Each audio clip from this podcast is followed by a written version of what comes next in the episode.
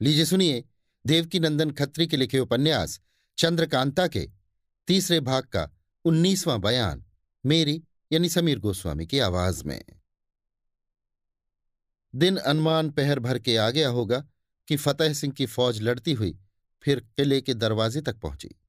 शिवदत्त की फौज बुर्जियों पर से गोलों की बौछार मारकर उन लोगों को भगाना चाहती थी कि यकायक किले का दरवाज़ा खुल गया और जर्द रंग की चार झंडियाँ दिखाई पड़ी, जिसे देखकर राजा सुरेंद्र सिंह अपनी फौज के साथ धड़धड़ाकर फाटक के अंदर घुस गए और बाद इसके धीरे धीरे कुल फौज किले में दाखिल हुई। फिर किसी को मुकाबले की ताब न रही। साथ वाले आदमी चारों तरफ़ दिखाई देने लगे। फतेह सिंह ने बुर्ज पर से महाराज शिवदत्त का सब्ज झंडा गिराकर अपना जर्द झंडा खड़ा कर दिया और अपने हाथ से चोब उठाकर ज़ोर से तीन चोट डंके पर लगाई, जो उसी झंडे के नीचे रखा हुआ था। क्रूम घूम फतह की आवाज़ निकली, जिसके साथ ही किले वालों का जी टूट गया और कुंवर बीरेंद्र सिंह की मोहब्बत दिल में असर कर गई। अपने हाथ से कुमार ने फाटक पर चालीस आदमियों के सिर काटे थे, मगर अय्यारों के सहित वे भी जख्मी हो गए थे। राजा सुरेंद्र सिंह किले के अंदर घुसे ही थे कि कुमार, तेज सिंह और देवी सिंह झंडिया लिए चरणों पर गिर पड़े। ज्योतिषी जी ने आशीर्वाद दिया।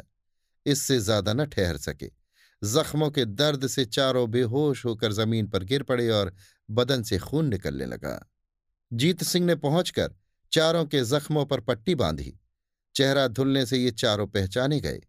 थोड़ी देर में सब होश में आए। राजा सुरेंद्र सिंह अपने प्यारे लड़के को देर तक छाती से लगाए रहे और तीनों अय्यारों पर भी बहुत मेहरबानी की।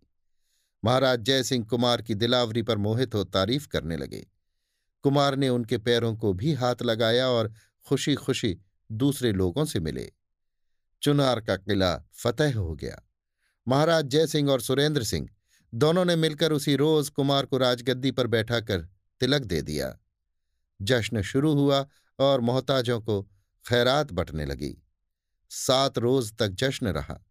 महाराज शिवदत्त की कुल फौज ने दिलो जान से कुमार की ताबेदारी कबूल की। उनका कोई आदमी जनाने महल में नहीं गया, बल्कि वहाँ इंतज़ाम करके पहरा मुकर्र कर दिया गया। कई दिन बाद महाराज जयसिंह और राजा सुरेंद्र सिंह, कुंवर बीरेंद्र सिंह को तिलिस्म तोड़ने की ताकीद करके खुशी खुशी विजयगढ़ और नौगढ़ रवाना हुए। उनके जाने के बाद कुंवर बीरेंद्र सिंह अपने अय्यारों और कुछ फौज साथ ले तिलिस्म की तरफ़ रवाना हुए। अभी आप सुन रहे थे देवकीनंदन खत्री के लिखे उपन्यास चंद्रकांता के तीसरे भाग का उन्नीसवां बयान, मेरी यानी समीर गोस्वामी की आवाज़ में।